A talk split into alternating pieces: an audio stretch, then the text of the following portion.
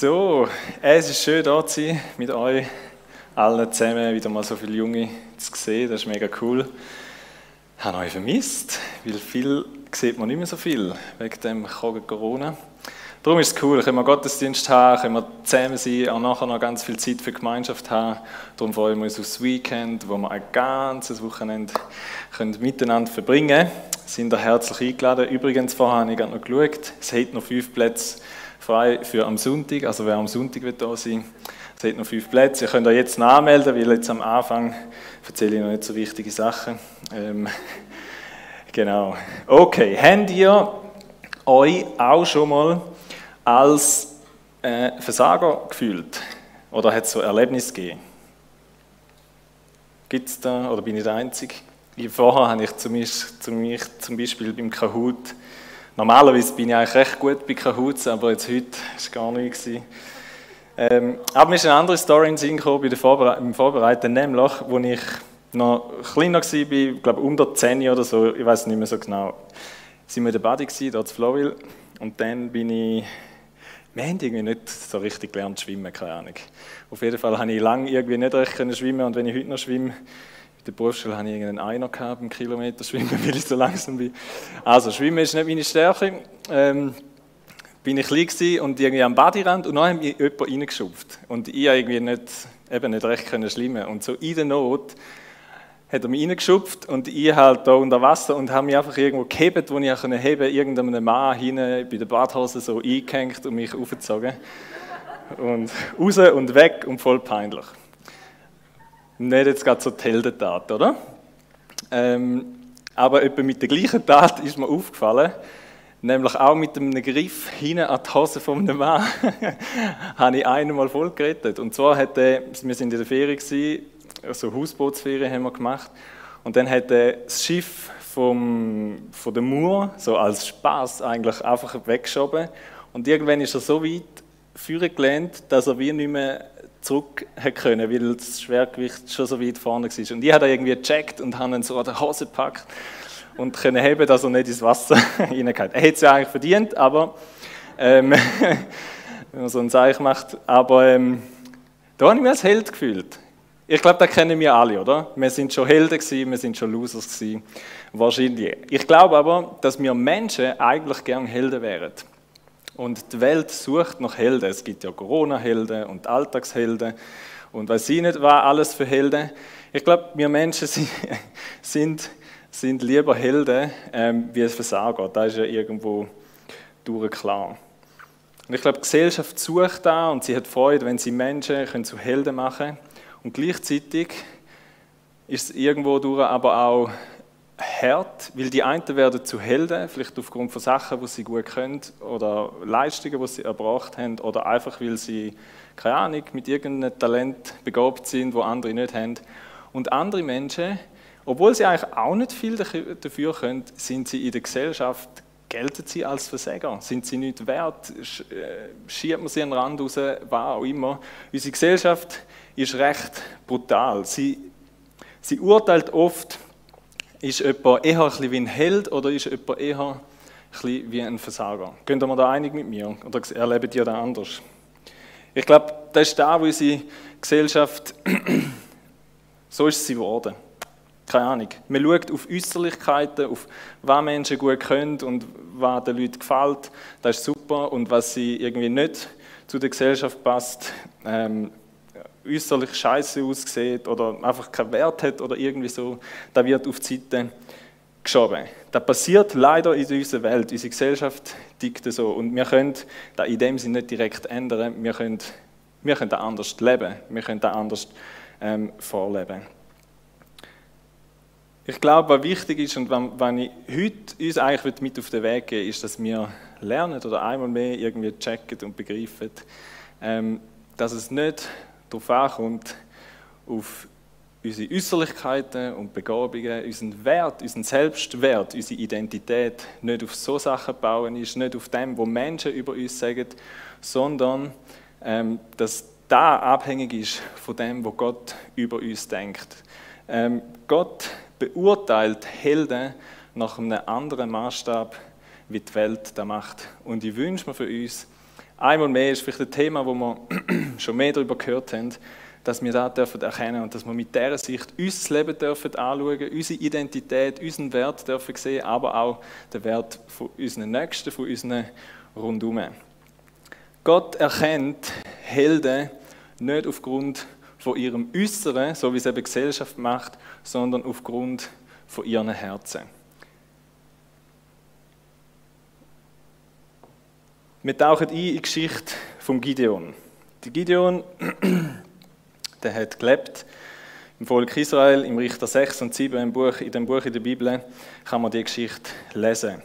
Er hat zu einer Zeit gelebt, wo das Volk Israel recht unterdrückt worden ist von den Völkern rundherum die haben ihnen immer wieder die Ernte geklaut, haben sie überfallen und da ist der Gideon und sein Volk ist arm gsi, ist in Not gsi, hat Hunger gehabt und so weiter.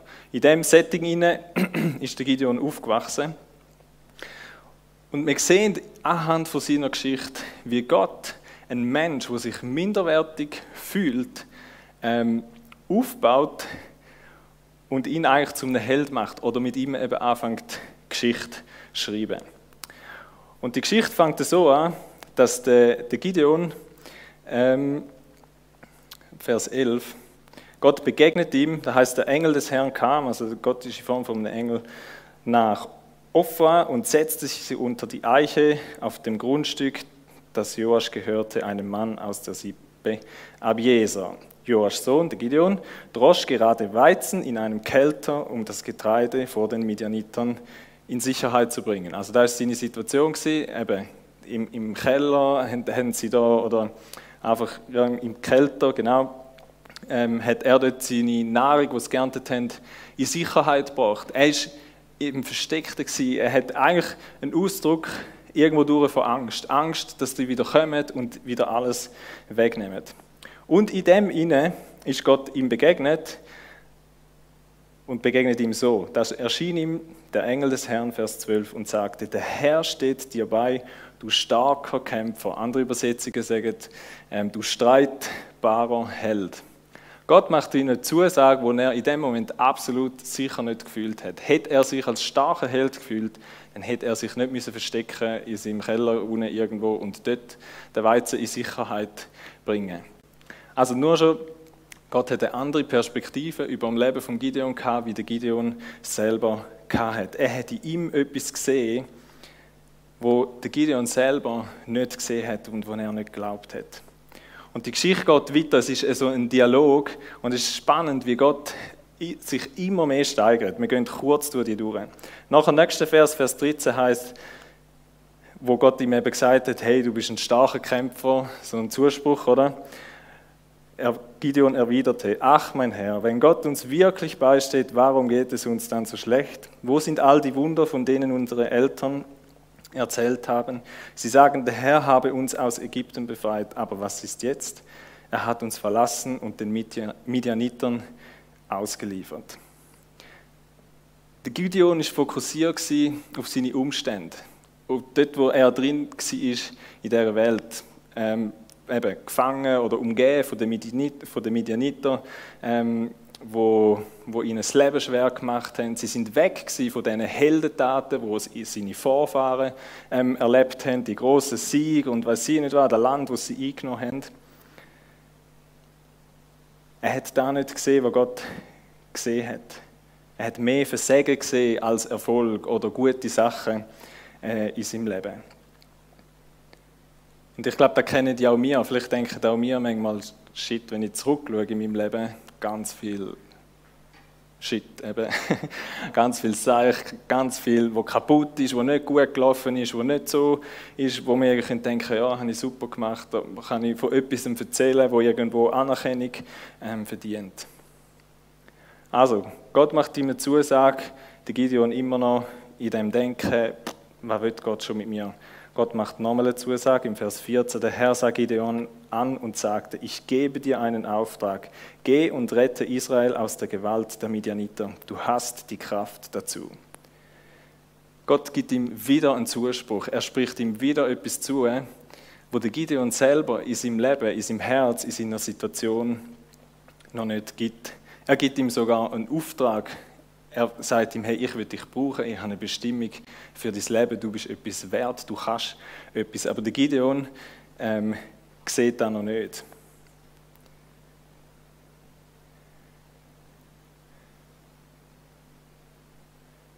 Er sagt nämlich im Vers 15, aber wie soll ich doch Israel denn retten? rief Gideon. Meine Sippe ist die kleinste in Manasse und ich bin der jüngste in unserer Familie. Noch immer hat der Gideon den Blick auf das Äußere, auf das, wo er ist oder wo er ist, wo er denkt, dass er ist, nämlich, dass seine Sippe die unbedeutendste ist, dass er der Jüngste ist und vielleicht sind er auch die Jüngsten in eurer Familie und denken manchmal auch, ja Mann, die Großen, die können alles und ich kann nichts oder was auch immer. Du schaust auf deine Herkunft, auf dein Unvermögen, auf, vielleicht hast du das Gefühl, du hast keine Bedeutung in der Gesellschaft, was auch immer. Für was will dich Gott schon brauchen? Ich kenne das selber ähm, aus meinem Leben, so, so der Minderwert. Da ist mir mal ganz fest bewusst worden als ich mit dem Theologiestudium angefangen habe. Auch etwas, wo ich ja glaube, Gott hat mich dort angerufen und wo ich dort war, am ersten Treffen, ich wäre am liebsten wieder heim, weil ich so denke, hey Scheiße, was will ich?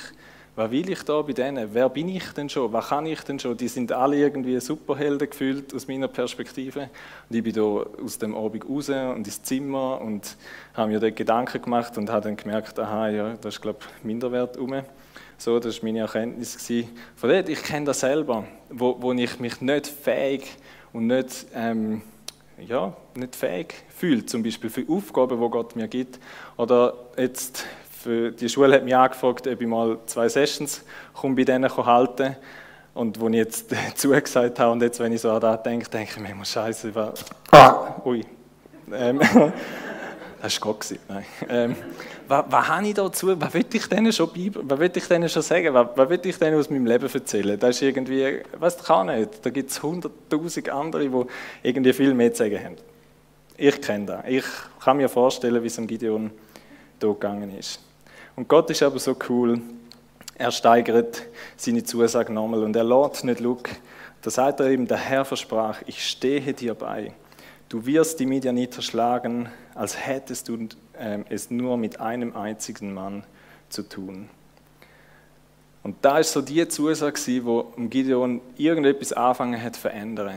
Die Zusage, dass Gott mit ihm ist, dass Gott mit ihm kämpft. Und mir ist so vorher in den Sinn gekommen, es ist wie, und ich kenne das ja gut eigentlich als Papi von, von kleinen Kind, ähm, da habe ich auch schon gesagt, Eli, kannst du nicht noch schnell da und da machen und so. Und, und ähm, irgendwie eigentlich etwas, wo ich denke, er könnte das und er kann es eigentlich auch, aber manchmal will er einfach nicht. Und dann ähm, machst du manchmal das Papi, sagst, gut, komm, dann machen wir es zusammen. Und dann kommt er mit und dann getraut er sich. Und ich glaube, das ist genau da, wo Gott uns da, oder jetzt eben am Gideon, hat will sagen, hey, look, okay, du hast einen Auftrag, du kannst da. Der Gideon glaubt es nicht. Und Gott haut nochmal eins oben drauf und sagt, hey, look, ich komme mit dir, ich kämpfe mit dir und ich kämpfe für dich. So ist unser Gott. Und da hat etwas im Gideon ausgelöst. Er sagt nämlich nachher im Vers 17, wenn du wirklich zu mir stehst, dann erlaube mir eine Bitte, gib mir doch ein Zeichen, dass du, der jetzt mit mir spricht, wirklich Gott bist. Ich möchte dir eine Gabe holen, bitte geh nicht weg, bis ich wiederkomme. Er hat zwar noch ein bisschen Zweifel gehabt, aber er war bereit, etwas zu unternehmen. Und er hat nachher gemerkt, okay, das ist wirklich Gott. Es ist Gott, der mit mir ist und mit mir kämpft. Und da hat in ihm etwas freigesetzt, wo er nachher zu Heldentaten fähig geworden ist, wo er gewusst hat, hey, Gott ist mit mir. Und es ist da passiert, ähm, wo Gott ihm gesagt hat, wo er ihm auch den Auftrag gegeben hat.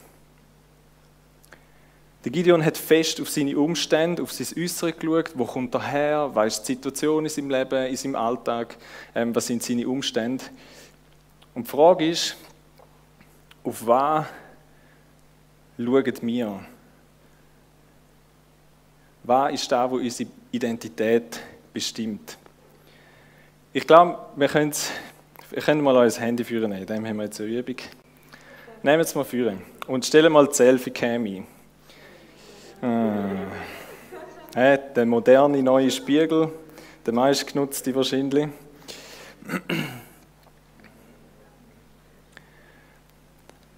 Also schaut euch mal an. Was kommt euch da entgegen, wenn ihr euch seht? Der Blick in den Spiegel. Wenn wir in den Spiegel schauen, dann sehen wir, was außen ist. Und wir sind vielleicht happy mit dem, wir sind vielleicht nicht happy mit dem. Wir sehen vielleicht Sachen, wo wir lieber, ähm, keine Ahnung, was immer, egal. Was wir machen, ist, wir schauen auf uns selber. Wir schauen auf uns, auf das, wo wir sind, oder denken, wir sind auf Äußerlichkeiten. Und mir ist aufgefallen, es gibt wie zwei Perspektiven, die du kannst haben wenn du auf dich selber schaust. Entweder ist es eher eine minderwertige Perspektive, wo du eben vielleicht deine Vergangenheit siehst, wo du denkst, die ist zum Ausgümmeln, wo du Fähigkeiten siehst, wo du denkst, die sind nicht wert, wo du dein Äußere konkret vielleicht anschaust und denkst, ich sehe nicht hübsch aus oder keine Ahnung, ich habe da irgendetwas, was mich stresst, was auch immer. Du schaust auf dich selber. Oder du kannst eine stolze Perspektive haben, wo du, wenn du da rein schaust, denkst vielleicht, ah, ich bin Siebensieg, ich habe es geschafft und ich, ich, bin super und die Menschen haben mich gern und sie bejubeln meinen Erfolg, den ich habe und ich bin erfolgreich beim Arbeiten und was ich nicht war. Aber auch dann schaust du auf dich auf da, aufs Äußere, auf das, wo du vielleicht bist. Und es gibt auch in der Bibel ganz viele Menschen oder Geschichten, wo Menschen auch auf das geschaut haben. Der Paulus ist so der, Klass, also der Klassiker, einer von denen, der selber die Erkenntnis hatte, der gesagt hat, hey, ich bin der perfekte Jude gewesen, ich habe das Gesetz voll eingehalten, ich habe alles richtig gemacht und hat irgendwann erkannt, es geht gar nicht um da und hat erkannt, hey, auch ich brauche einen Gott. Beide Perspektiven, ob minderwertig oder stolz, haben das Problem, dass sie auf sich selber schauen und nicht den Blick auf Gott haben, nicht auf das schauen, wo er ähm, für uns hat. Beim Minderwertigen ist Gott eigentlich zu schwach, weil man denkt, hey, Gott kann meine Not oder meine Umstände nicht verändern. Wenn wir stolz sind, dann ist es ein Gott eigentlich nicht nötig, überflüssig, weil wir es ja selber schaffen, weil wir ohne ihn zu Schlag kommen. Und spannend ist, dass Gott da sagt, wo der Samuel, der war ein Prophet, hat einen neuen König auswählen ist er bei einem Mann vorbei, der hat zehn Kinder gehabt. Und er musste durchlaufen und jeden anschauen und herausfinden, welches ist der König. Und dann sagt ihm Gott, lass dich von seinem Aussehen und von seiner Größe nicht beeindrucken. Er ist es nicht, denn ich urteile nach anderen Maßstäben als die Menschen. Für die Menschen ist wichtig, was sie mit ihren Augen wahrnehmen können. Ich dagegen schaue jedem Menschen ins Herz. Was Gott wird sehen und was Gott sieht, das können wir Menschen in dem Sinn nicht sehen. Das kann Gesellschaft nicht sehen. Gesellschaft schaut eben aufs Äußerliche. Gott schaut in, uns, schaut in unsere Herzen hinein. Er hat das Herz von Gideon hinein gesehen. Was Gott interessiert, ist da, ob der Held, der Held von allen Helden, nämlich Jesus, in uns lebt, ob wir ihm vertrauen, ob wir an ihn glauben. Der Gideon ist eigentlich dort zum Held geworden, wo er angefangen hat zu glauben, dass Gott mit ihm ist. Und heute leben wir in einer Zeit, Gideon ist schon lange her, Jesus ist auf die Welt gekommen, er ist wieder auferstanden, aufgefahren und der Heilige Geist ist gekommen und der Heilige Geist lebt in uns anstelle von Jesus. Jesus lebt in uns.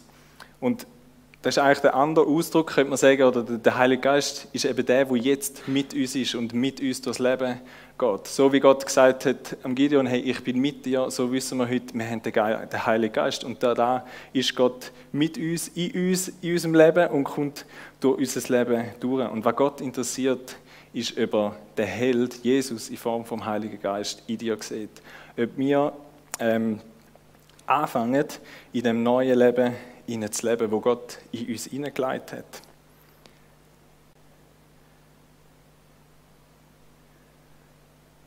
Gott sucht Menschen, wo der Held Jesus in sich haben. Gott sucht Menschen, wo eben auf ihn schauen.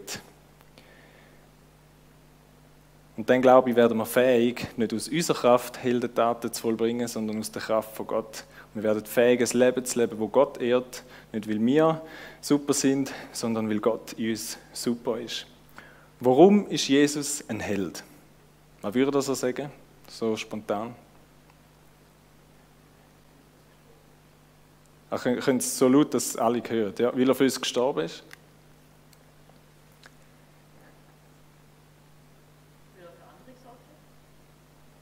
Andere gesorgt, ja. Ja.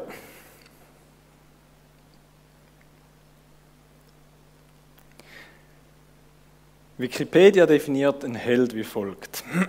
Ein Held ist eine Person, die eine Heldentat, also eine besonders außeralltägliche Leistung vollbringt. Jetzt kann man sich eigentlich fragen, ob Jesus nicht noch viel krasser ist. Ähm, aber es gibt im Kolosser 1, wird Jesus beschrieben, wie er ist, wie krass er ist. Und ich habe einfach mal, es sind fünf Vers. Und dort einfach Aussagen rausgenommen, die ihn beschreiben. Und ich glaube, die Aussagen sind eigentlich genug, um zu zeigen, dass Jesus der Held ist. Heißt, im Vers 15 fängt es an, das heißt, dass er das Ebenbild vom unsichtbaren Gott ist. Vers 16, er ist der Erstgeborene von aller Schöpfung. Er ist zuerst da gewesen. Er ist, bevor wir alle, bevor irgendetwas da war, ist er schon gewesen. Durch ihn ist alles erschaffen, in der Sicht- und unsichtbaren Welt. Zweiter Teil von Vers 16.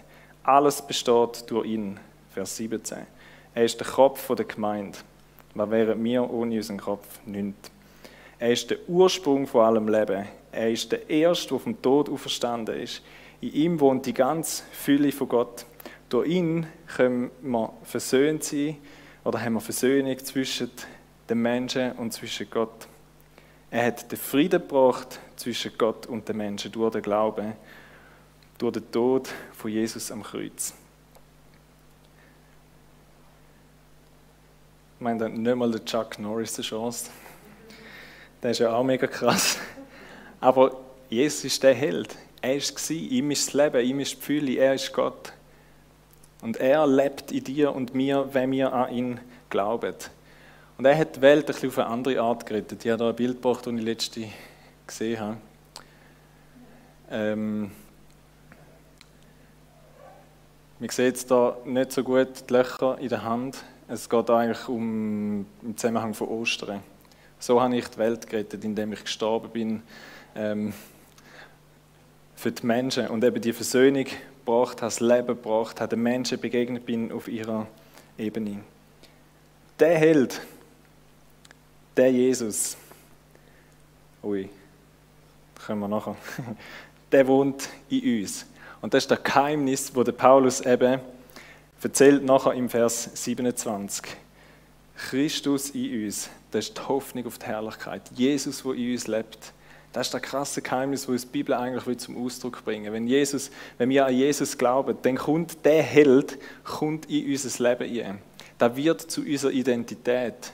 Wir sind eben dann nicht auf einfach das Äußerliche beschränkt, sondern Gott, wenn er uns anschaut, dann sieht er den Held, dann sieht er Jesus in unserem Leben. Das ist unsere neue Identität. Das ist das, wie Gott uns definiert.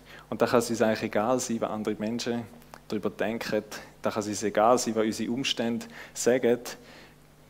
Gott sieht unseren Held, den Jesus. Wir schauen einen kurzen Videoausschnitt, wo da uns ein bisschen zum Nachdenken bringen soll. persönlichen Retter glaubt und das in seinem Leben zeigt, bekommt neues Leben und bekommt eine neue Position vor Gott. Er ist in Christus und Christus ist in ihm, wie ein Eimer Wasser im Ozean ist. Der Eimer ist im Ozean und der Ozean ist im Eimer. Wow, denk mal fünf Sekunden darüber nach. Christus in euch. Da bekommt man Herzklopfen.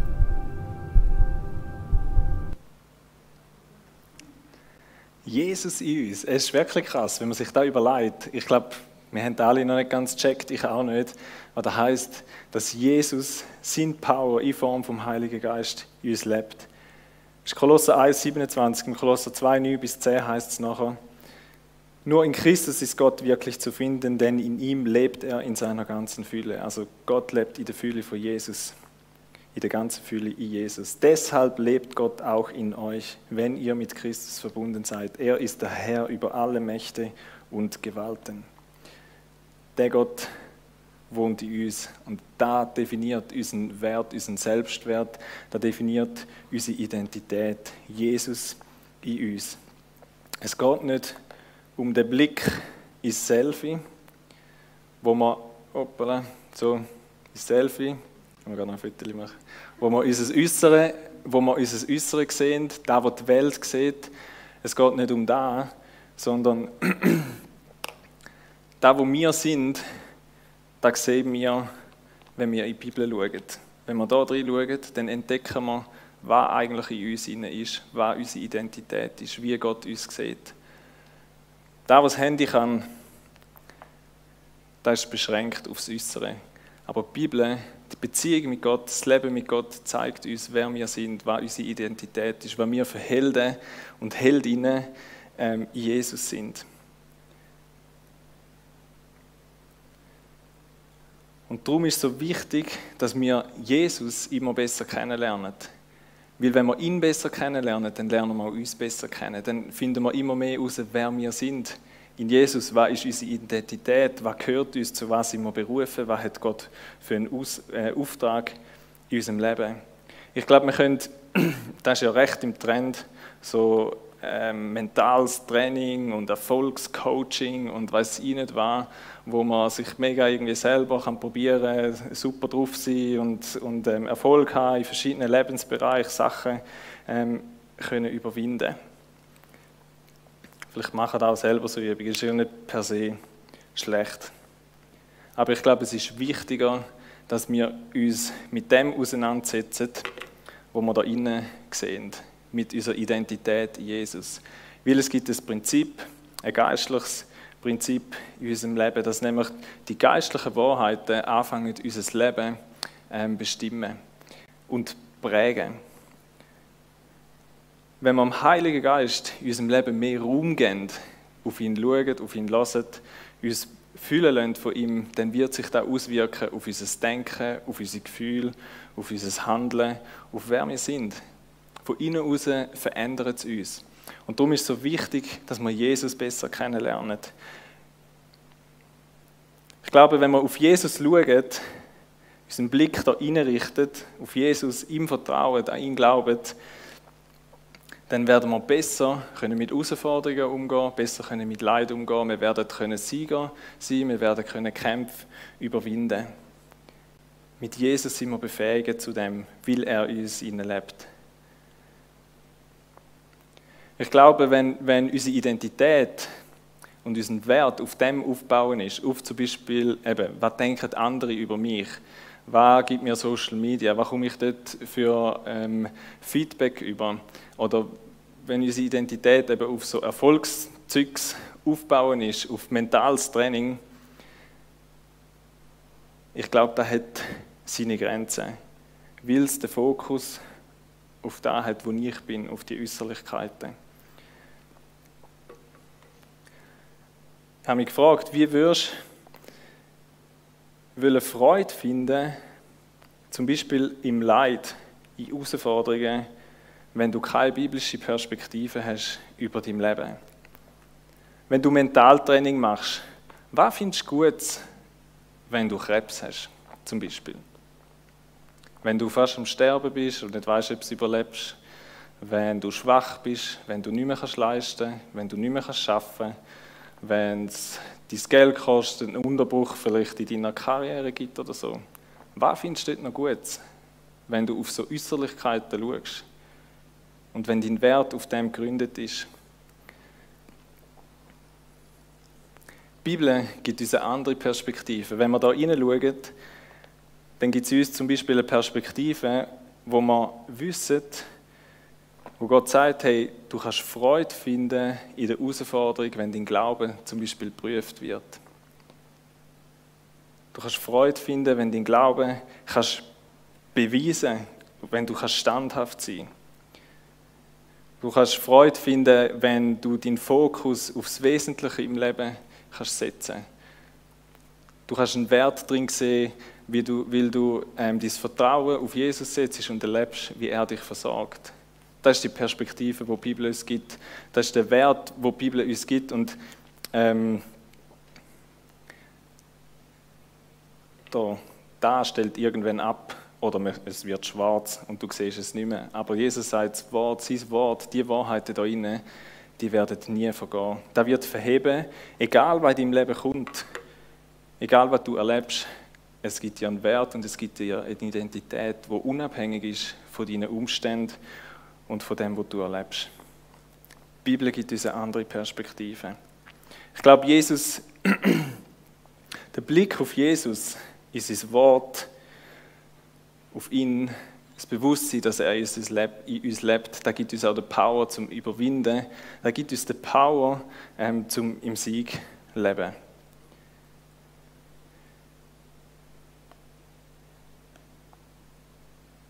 Ich selber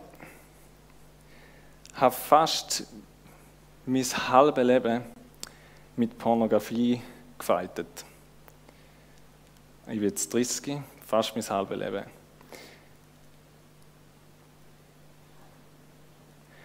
Und ähm, ich habe eine Freiheit bekommen, wo nur, wo nur Jesus kann geben, wo ich nicht kann. Wenn ich zurückschaue, wo ich da im letzten Jahr ähm, gecheckt habe oder gemerkt habe,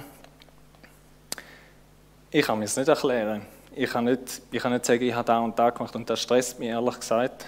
Weil, und das ist wieder typisch Mensch, ich hätte gern einen Plan, ich würde es gerne erklären und ich würde, logisch, ich würde gerne anderen können helfen oder so.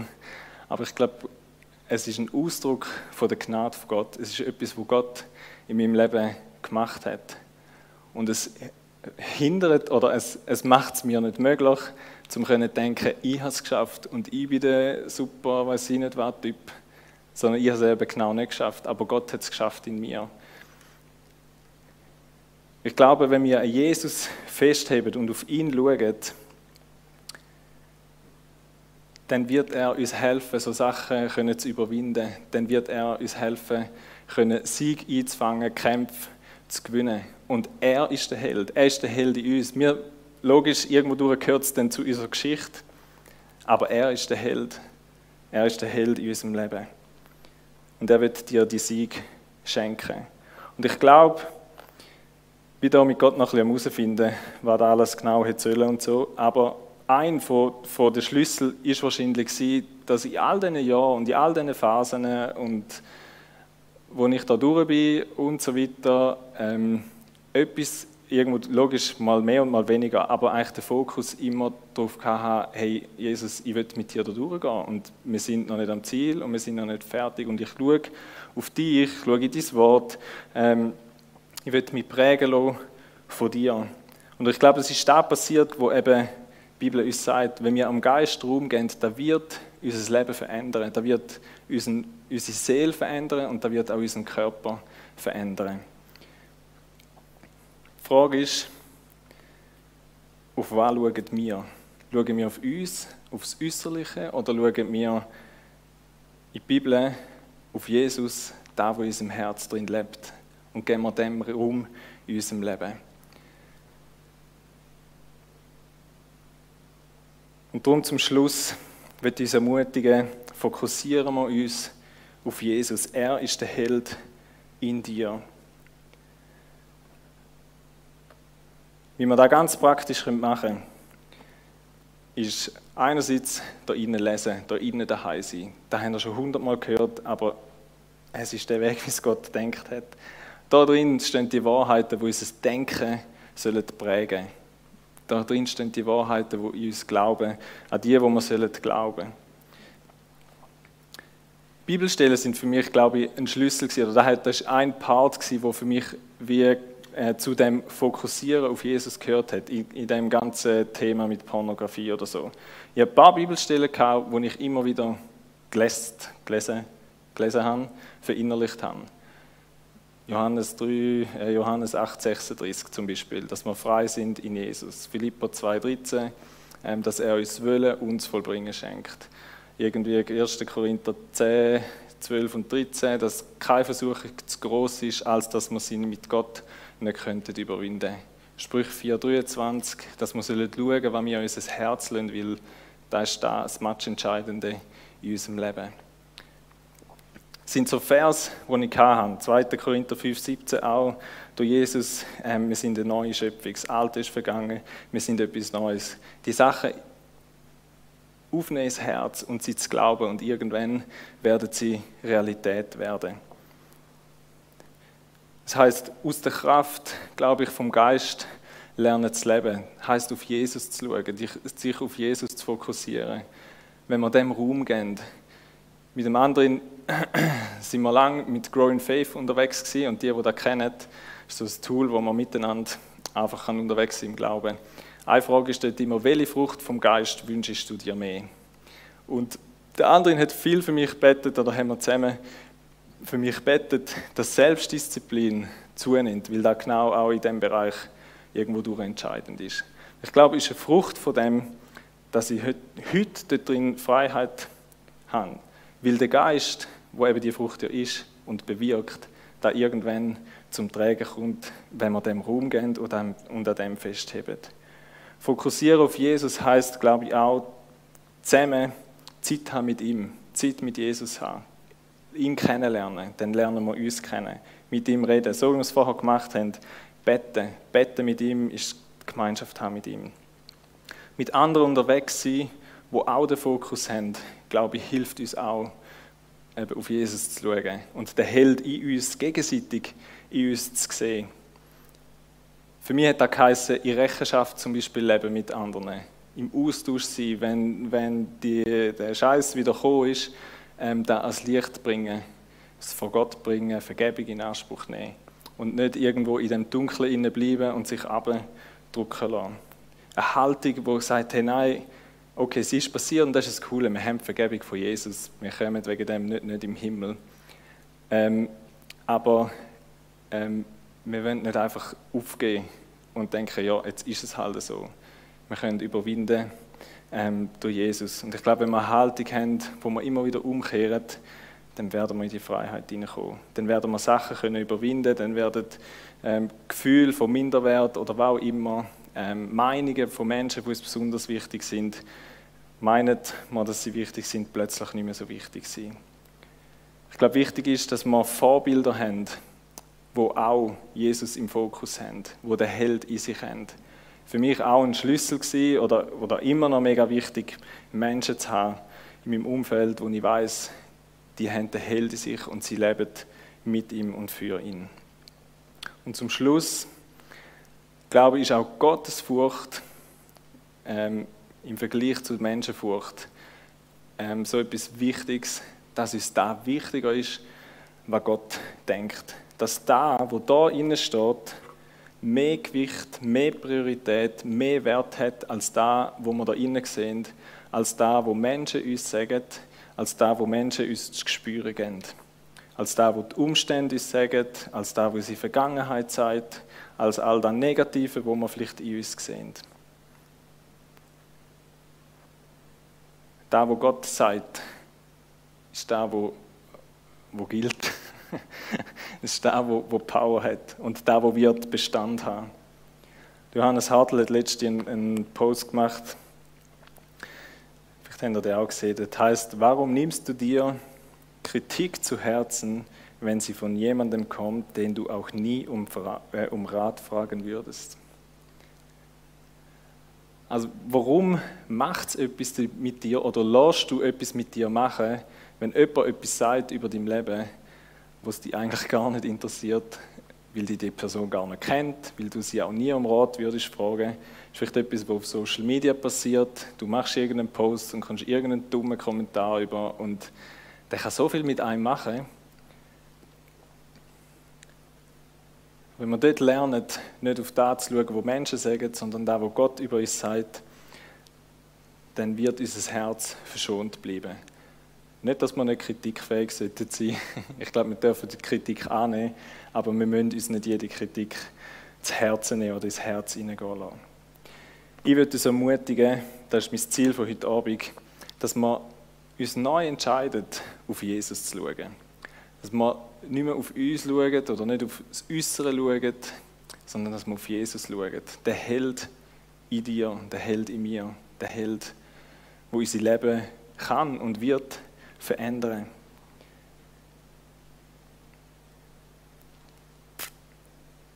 Gott sagt, dass er in der Schwachen mächtig ist. Wir müssen nicht Superhelden sein, wir dürfen schwach sein. Gott in uns macht uns zu Superhelden. Gott in uns macht uns fähig, dass wir Heldentaten können tun, dass wir Taten können tun, wo Gott ehrt und wo aber ein Segen sind für die Menschen, wo den Menschen gut tut, wo uns selber gut tut. Wir müssen nicht selber Heldentaten vollbringen, sondern Jesus in uns wird durch uns Heldentaten vollbringen, so wie es der Gideon gemacht hat. Bindet den Sack zu. Der Gideon, wo er den ersten Auftrag erfüllt hat, hat Gott ihm einen zweiten Auftrag gegeben.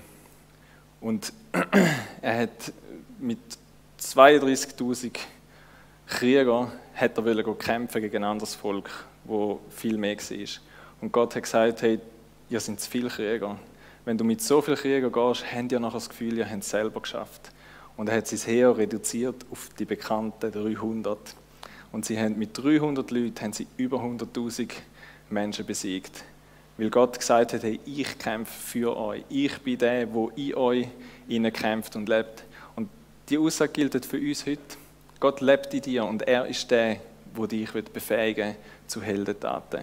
Nicht wir selber, nicht weil wir super sind, im Gegenteil. Wir sind es eben sehr oft nicht. Sind wir parat, auf Jesus zu schauen? Sind wir parat, ihm zu vertrauen, wie es der Gideon gemacht hat? Sie haben nicht mal gekämpft, sie sind nur am Hügel gestanden und haben ein bisschen gelärmt. Nachher heißt es in der Bibel, dass Gott geschaut hat, dass die sich gegenseitig kaputt machen. Gott ist der Held in unserem Leben. Vertrauen wir auf ihn, schauen wir auf ihn. Wir haben jetzt Zeit, um Gott eine Antwort zu geben.